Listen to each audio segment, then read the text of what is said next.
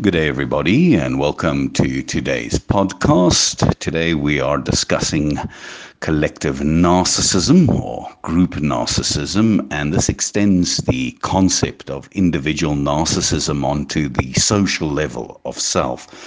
Now, it is a tendency to exaggerate the positive image and importance of a group the individual belongs to. This is the in group. While the classic definition of narcissism focuses on the individual, collective narcissism asserts that one can have a similar excessively high opinion of a group and that a group can function as a narcissistic entity. The collective narcissism is related to ethnocentrism. However, ethnocentrism's primary focus on um, self centeredness at an ethnic or cultural level, while collective narcissism is extended to any type of in group beyond just cultures and ethnicities. So, while ethnocentrism is an assertion of the in group supremacy, collective narcissism is a self defensive tendency to invest unfulfilled self entitlement into a belief about in group's uniqueness and greatness. Thus, the in group is expected to become a vehicle of actualization of frustrated self entitlement.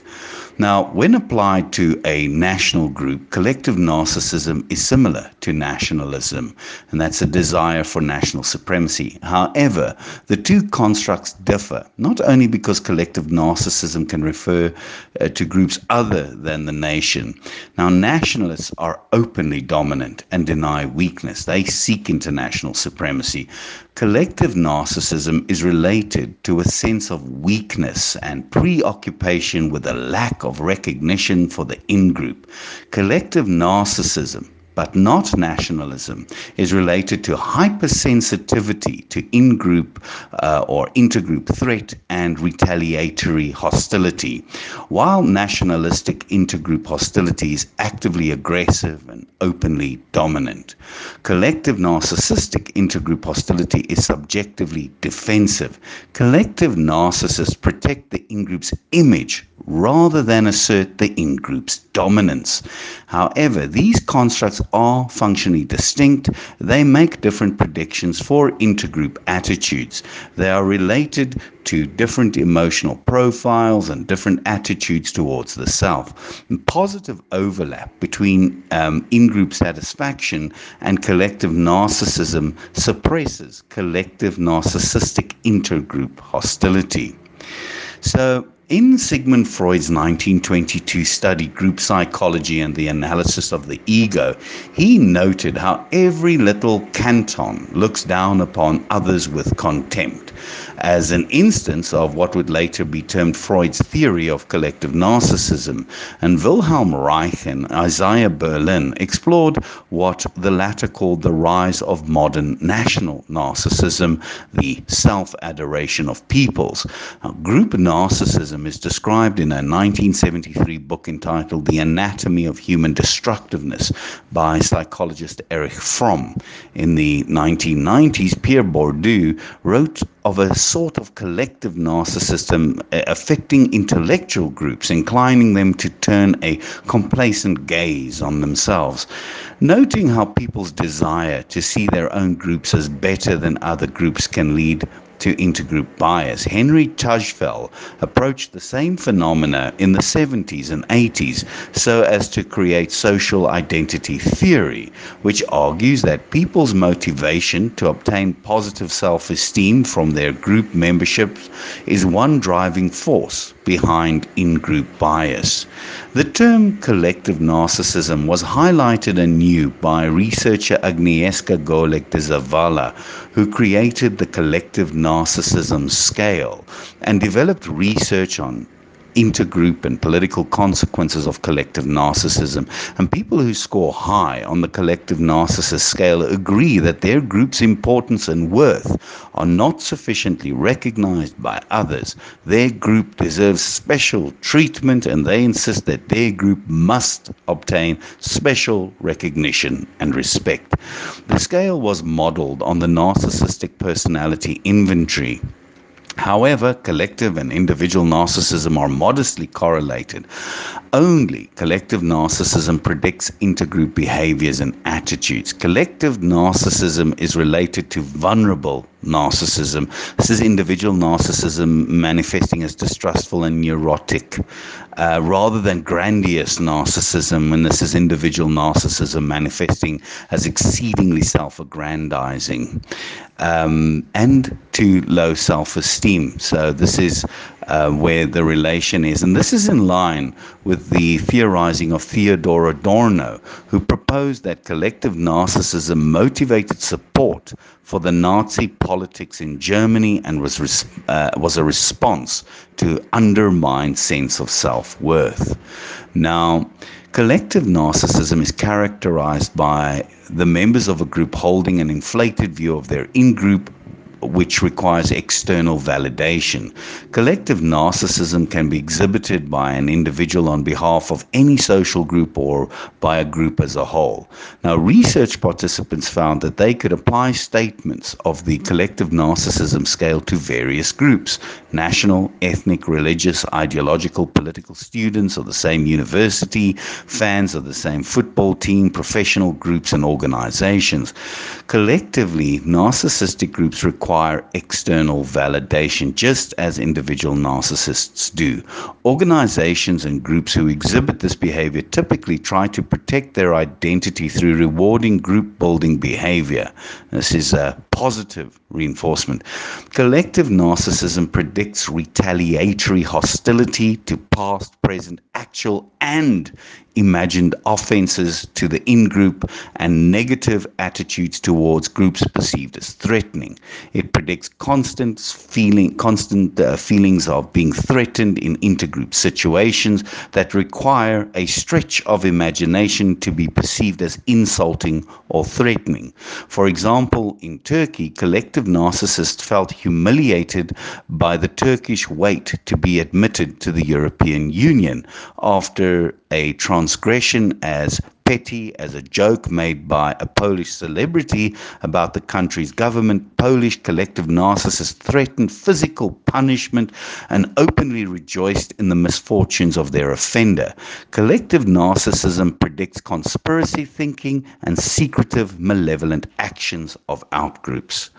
Now, there are several connections and intricate relationships between collective and individual narcissism, or between individual narcissism stemming from group identities or activities. No single relationship between groups and individuals, however, is conclusive or universally applicable. In some cases, collective narcissism is an individual's idealization of the in group to which it belongs, while in another, the idealization of the group takes place at a more group level, rather than an installation within each individual member of the group. In some cases, one might project the idealization of himself onto his group, while in other cases, the development of individual narcissism might stem from being associated with a prestigious or accomplished or extraordinary group. An example of the first case listed is that of national identity. One might feel a great sense of love and respect of, for one's nation, flag, people, city, or governmental systems as a result of a collectively narcissistic perspective. It must be remembered that these feelings are not explicitly the result of collective narcissism, and that collective narcissism is not explicitly the cause of patriotism or any other group identifying expression. However, glorification of one's group, such as a nation or race, can be seen in some cases as a manifestation of collective narcissism. In the case where the idealization of self is projected onto one's group, group level narcissism tends to be less binding than in other cases. Typically, in this situation, the individual, already individually narcissistic, uses a group to enhance his own self perceived quality.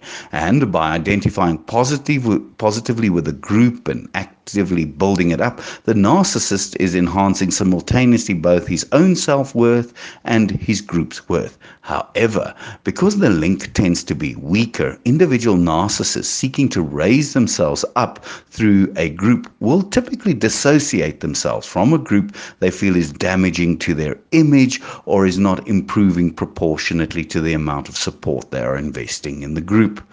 Involvement in one's group has also been shown to be a factor in the level of collective narcissism exhibited by members of a group. Typically, a more involved member of a group is more likely to exhibit a higher opinion of the group. This results from an increased affinity for the group as one becomes more involved, as well as a sense of investment or contribution to the success of the group. Also, Another perspective asserts that individual narcissism is related to collective narcissism exhibited by individual group members. So, personal narcissists, seeing their group as a defining extension of themselves, will defend their group and collective narcissism more avidly than a non narcissist to preserve their own perceived social standing along with their groups.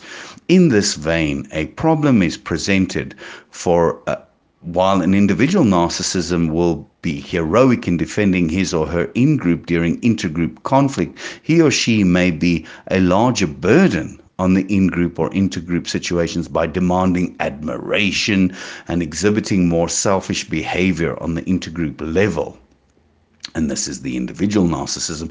Conversely, another relationship between collective narcissism and the individual can be established with individuals who have a low or damaged ego, investing their image in the well being of their group, which bears strong resemblance to the ideal hungry followers in the charismatic leader follower relationships. As discussed, these ego damaged group investors seek solace in belonging to a group However, a charismatic, strong leader is not always requisite for someone weak uh, to feel strength by building up a narcissistic opinion of their own group. So, Another sub concept encompassed by collective narcissism is that of the charismatic leader follower relationship, theorized by political psychologist Gerald Post. Now, Post takes the view that collective narcissism is exhibited as a collection of individual narcissists and discusses how this type of relationship emerges when a narcissistic charismatic leader appeals to narcissistic ideal hungry followers. An important character characteristic of the leader follower uh, relationships are the manifestations of narcissism by both the leader and follower of a group. Within this relationship, there are two categories of narcissists the mirror hungry narcissist and the ideal hungry narcissist, the leader and the followers, respectively. So, the mirror hungry personality typically seeks a continuous flow of admiration and respect from his followers. Conversely, the ideal hungry narcissist takes comfort in the charisma and confidence of the mirror hungry leader. The relationship is somewhat symbiotic, for while the followers provide the continuous admiration needed by the mirror hungry leader. The leader's charisma provides the followers with a sense of security and purpose that their ideal hungry narcissism seeks. Fundamentally, both the leader and the followers exhibit strong collectively narcissistic sentiments. Both parties are seeking greater justification and reason to love their groups as much as possible. Perhaps the most significant examples of this phenomena would be that of Nazi Germany. Adolf Hitler's charisma and polarizing speeches satisfied the German people's hunger for a strong leader. Hitler's speeches were characterized by their emphasis on strength, referring to Germany, and weakness, referring to the Jewish people. Some have even described Hitler's speeches as hypnotic, even to non German speakers, and his rallies as watching hypnosis on a large scale. Hitler's charisma convinced the German people to believe that they were not weak, that by destroying the perceived weakness from among them, the Jews, they, were, they would be enhancing their own strength, satisfying their ideal hungry desire for strength, and pleasing their mirror hungry charismatic leader. Now, collective narcissism has been shown to be a factor in intergroup aggression and bias. Primary components of collective narcissistic intergroup relations involve aggression against outgroups, uh, with which collective narcissistic um, or narcissistic people perceive as threatening. So, collective narcissism helps to explain unreasonable manifestations of retaliation between groups A. Um, and B's. So, not a, a, narcissistic group is more sensitive to perceived criticism exhibited by outgroups and is therefore more likely to retaliate. Collective narcissism is also related to negativity between groups who share a history of distressing experiences. The members of a narcissistic in group are likely to assume threats or negativity toward their in group, while threats or negativity were not necessarily implied or exhibited. It is thought that this heightened sensitivity to negative feelings toward the in group is a result of underlying doubts about the greatness of the in group held by the members themselves. Now, similar to other elements of collective narcissism, intergroup aggression related to collective narcissism draws parallels with its individually narcissistic counterparts. An individual narcissist might react aggressively in the presence of humiliation, irritation, or anything threatening to his self image. Likewise, a collective narcissist or a collectively narcissistic group might react aggressively when the image of the group is in jeopardy or when the group is collectively humiliated or perceived to be humiliated. A study conducted among six to nine year olds by Judith Griffiths indicated that in groups and out groups among these children functioned relatively identical to other known collectively narcissistic groups in terms of intergroup aggression.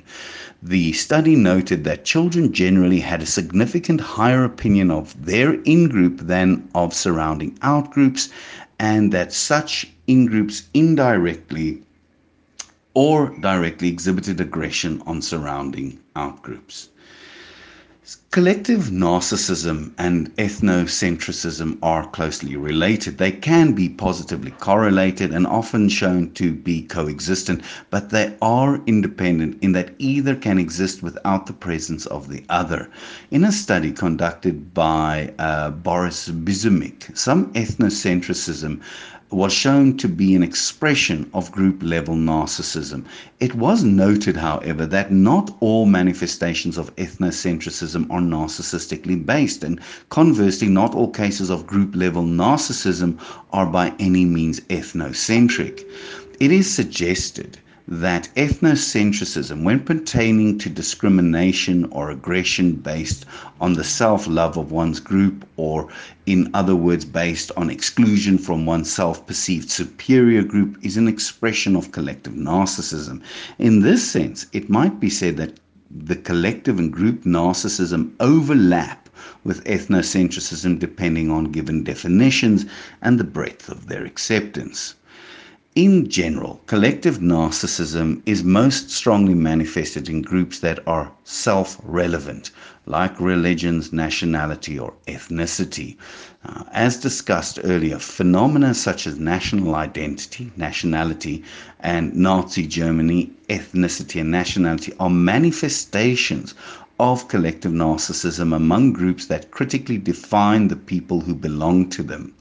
In addition to this, collective narcissism that may already exist among a group is likely to be exacerbated during conflict and aggression, and in terms of cultural effects. Cultures that place an emphasis on the individual are apparently more likely to see manifestations of perceived individual greatness perceived onto social in groups existing within that culture. Also, and finally, narcissistic groups are not restricted to any one homogenous composition of collective or individually collective or individual narcissists.